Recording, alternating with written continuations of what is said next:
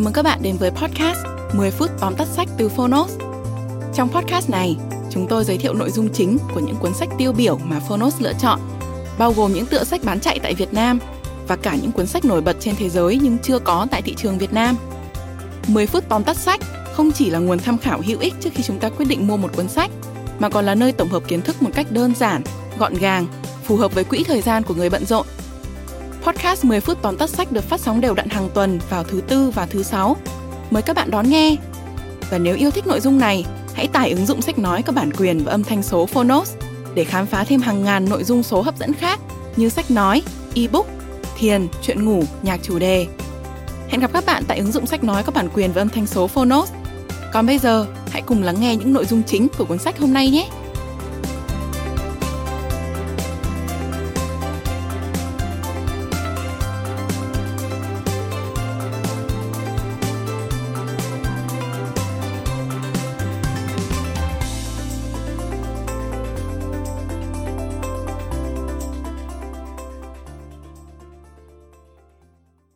Bạn đang nghe từ Phonos.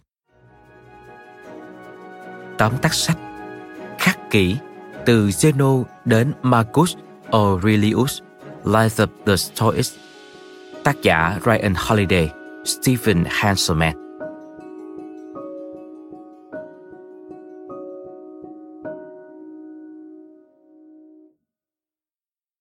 Triết gia người Đức Nietzsche từng nói rằng, chúng ta nên học triết để trở thành con người tốt hơn. Hiếm có trường phái triết học nào giúp con người hoàn thiện bản thân nhiều như chủ nghĩa khắc kỷ. Bắt nguồn từ Hy Lạp cổ đại hơn 2.000 năm trước, chủ nghĩa khắc kỷ nhấn mạnh tầm quan trọng của hành động hơn lời nói, của việc sống một cuộc đời đúng đắn hơn là chỉ nói điều đúng đắn. Vì vậy, hãy tìm hiểu về khắc kỷ bằng cách đi sâu vào cuộc sống và trải nghiệm của những người thực hành chủ nghĩa khắc kỷ. Cuốn sách này sẽ là hành trình đưa bạn khám phá Hy Lạp và La Mã cổ đại qua tiểu sử hấp dẫn của những nhà tư tưởng khắc kỷ vĩ đại nhất. Thông qua cuốn sách, bạn sẽ có cơ hội vận dụng những phẩm tính cốt lõi của khắc kỷ là sự thông thái, công lý và lòng dũng cảm, cũng như học được cách những người theo chủ nghĩa khắc kỷ đối mặt với nỗi sợ hãi, nghi ngờ và hy vọng, tương tự như trong cuộc sống hiện đại của chúng ta ngày nay. Mời bạn cùng Phonos điểm qua ba nội dung chính trong sách Khắc kỹ từ Zeno đến Marcus Aurelius Life of the Stoics. Nội dung thứ nhất Chủ nghĩa khắc kỷ được truy rèn trong ngọt lửa gian khổ. Chủ nghĩa khắc kỷ đã có một chỗ đứng vững chắc trong lịch sử triết học thế giới, nhưng khởi đầu của nó hết sức khiêm tốn. Trường phái tư tưởng có ảnh hưởng rộng lớn bậc nhất này bắt đầu từ một người đàn ông tên Zeno, một vụ đắm tàu và một mái khiên khiêm nhượng làm nơi dạy học. Vào thế kỷ thứ tư trước công nguyên ở Mediterranean, một thương gia giàu có tên là Zeno kiếm sống bằng cách buôn bán một loại thuốc nhuộm màu tím quý hiếm từ máu của ốc biển. Cuộc sống khá giả của Zeno và gia đình sụp đổ khi một ngày nọ, con tàu chở hàng của anh ta bị đắm trên biển. Có lẽ một số người sẽ suy sụp khi gặp phải sự cố kinh hoàng này, nhưng Zeno đối mặt với vận rủi của mình bằng sự kiên cường và lòng dũng cảm, những phẩm chất đại diện chính xác cho chủ nghĩa khắc kỷ. Thay vì chôn vùi cuộc đời mình với nỗi bất hạnh ập đến, Zeno chuyển đến Athens, thành bang hùng mạnh của Hy Lạp cổ đại và trở thành một triết gia. Athens lúc bấy giờ tập trung vào hoạt động thương nghiệp và mua bán nô lệ. Sự thịnh vượng từ nền kinh tế và lực lượng lao động là nô lệ cho phép tầng lớp tinh hoa của Athens có nhiều thời gian để suy ngẫm về những câu hỏi nhân sinh lớn nhất của cuộc sống. Không lâu sau, Zeno tìm được một người thầy đáng kính là Crates of Thebes đã dẫn lối cho ông vào triết học. Bài học đầu tiên Crates dạy Zeno là không xấu hổ về những điều không đáng xấu hổ. Zeno được thầy yêu cầu đi dạo khắp thành phố với một nồi súp đậu lăng. Zeno thấy việc này chẳng xứng đáng với mình. Ông lúng túng, lén lút cố gắng giữ cho nồi súp khuất tầm nhìn của những người xung quanh. Nhìn thấy điều đó, Crates đã đập vỡ nồi súp và Zeno bỏ chạy, sao phải lo lắng khi chẳng có chuyện gì khủng khiếp xảy ra với bạn cả?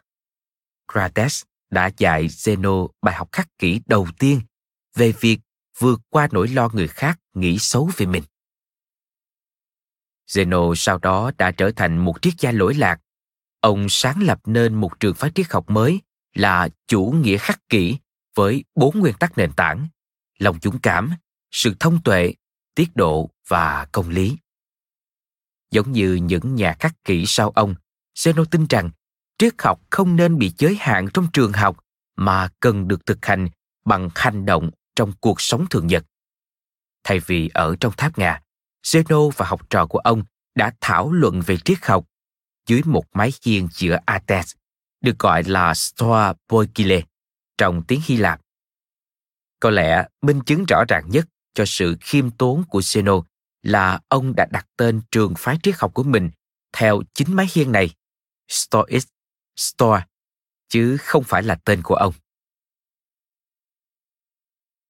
Nội dung thứ hai, di sản khắc kỷ của Seneca nhốm máu.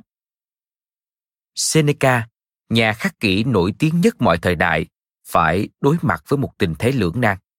Giống như Cicero, Seneca được nhớ đến nhiều nhất vì những thành tựu văn học và đặc biệt là những bức thư và tiểu luận về đạo đức của ông. Mặc dù Seneca được ca ngợi về những gì ông đã nói, thực tế Seneca có lẽ đã không hành động đạo đức như những lời trao giảng của mình. Theo triết lý khắc kỷ, chúng ta có nghĩa vụ đạo đức phải tham gia vào chính trị nhằm mục đích xây dựng một cộng đồng tốt đẹp. Có lẽ vì vậy, Seneca đã nhận lời mời để làm gia sư cho một thiếu niên 12 tuổi, người sau này sẽ trở thành hoàng đế La Mã với tên gọi Nero. Nero được hoàng đế Claudius nhận làm con nuôi, nhưng đứa trẻ này luôn có những hành động lạm quyền, độc ác và lười biếng.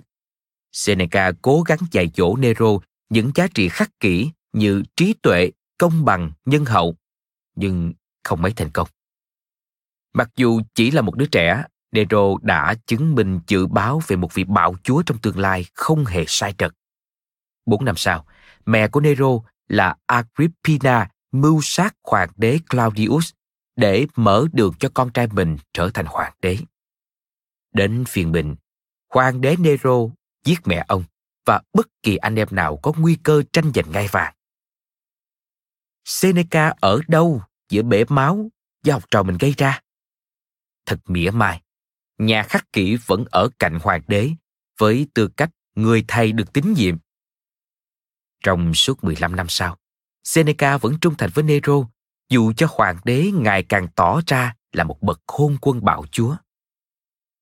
Mặc dù thất bại với nỗ lực dạy cho Nero hiểu thế nào là lòng thương xót dành cho kẻ thù, Seneca lại không đủ dũng cảm để rời đi. Thay vào đó, ông tranh thủ sử dụng vị trí của mình để thu vén tài sản và trở nên giàu có hơn bất kỳ nhà tư tưởng nào trong lịch sử. Ông sống một cuộc đời suy đồi không thể diễn tả, dù ông có thể tự nói với chính mình rằng tôi đã thực hành khắc kỷ tối đa, xét theo khía cạnh nghĩa vụ chính trị với cộng đồng. Tuy nhiên, cần nhớ rằng tất cả của cải mà ông có được đều nhờ vào sự tàn nhẫn và độc ác của Nero. Cuối cùng, Seneca thiếu đi sự can đảm mà các nhà khắc kỷ khác có như Cato và Glindes. Thay vì dùng đời sống chính mình để thực hành triết thuyết, Seneca chỉ viết chúng ra giấy. Bạn có thể sẽ phải tự mình đánh giá về việc lựa chọn hành động như Seneca có đúng với một người theo chủ nghĩa khắc kỷ hay không. Nội dung thứ ba, Marcus Aurelius dẫn dắt La Mã với sự khiêm cung và lòng trắc ẩn. Người ta thường bảo quyền lực tối đa dẫn đến tha hóa tối đa. Thực tế đã có đầy rẫy ví dụ chứng minh cho câu nói trên. Tuy nhiên, hãy xem xét một nhà khắc kỷ kỳ lạ sau đây như một ngoại lệ. Thông qua cuộc đời vĩ đại của mình, ông đã cho hậu thế thấy sức mạnh của sự nhân văn. Và tất cả những điều vĩ đại mà ông đạt được đều đến từ tư tưởng khắc kỷ. Đó chính là hoàng đế La Mã, Marcus Aurelius, hoàng đế triết gia đầu tiên của thế giới được nhận nuôi bởi hoàng đế Antonius Pius để làm người kế vị, nhưng Marcus Aurelius lại chia sẻ quyền lực cho người anh em nuôi của mình là Lucius. Ông gọi Lucius là đồng hoàng đế. Hãy so sánh hành động này với các cuộc thanh trừng của Nero để thấy rõ sự khác biệt. Sự nhân hậu của Marcus không dừng lại ở đó. Khi trong quá trình vạch trần âm mưu phản loạn của Cassius, ông đã tha thứ cho mọi người có liên quan, thậm chí còn oà khóc khi nghe tin Cassius đã bị giết. Là một nhà khắc kỷ chân chính, Marcus Aurelius hành động dựa trên ích lợi của những người bình thường hơn là để phục vụ bản thân. Khi đối mặt với dịch bệnh Antonin, Marcus đã đem bán đấu giá những châu báu của hoàng cung để bổ sung vào ngân quỹ thay vì tăng thuế. Trong tác phẩm suy tưởng, ông đã viết ra những suy tư của mình về nỗi ghen tị, sự cuồng nộ và lòng ham muốn. Trong khi đa số chúng ta chiều chuộng những cảm xúc ấy, Marcus chọn cách kiểm soát và chế ngự chúng. Ông còn viết về triết lý khắc kỷ như là kim chỉ nam cho đạo đức và hành động của mình trên cương vị hoàng đế. Cuối cùng, di sản mà Marcus Aurelius để lại là bằng chứng khùng hồn nhất cho sức mạnh của tư tưởng khắc kỷ. Triết thuyết này hướng đến hoàn thiện cá nhân và giúp cho con người có thể sống đúng với giá trị của mình trong mọi hoàn cảnh. Bạn vừa nghe xong tóm tắt sách khắc kỷ từ Zeno đến Marcus Aurelius. Chủ nghĩa khắc kỷ dạy chúng ta về lòng dũng cảm và công lý, thúc giục chúng ta luôn hành động để hướng thượng. Những cha đẻ của chủ nghĩa khắc kỷ không phải lúc nào cũng sống theo triết lý của riêng mình, nhưng thông qua cuộc đời và những sai lầm của họ, ta có thể thấy rõ những cám dỗ của phù phiếm và suy đồi, đồng thời học được giá trị của sự chính trực và lòng vị tha. Cảm ơn bạn đã lắng nghe tóm tắt sách Khắc kỹ từ Zeno đến Marcus Aurelius trên ứng dụng Phonos. Hãy thường xuyên truy cập vào Phonos để đón nghe những nội dung âm thanh độc quyền được cập nhật liên tục, bạn nhé.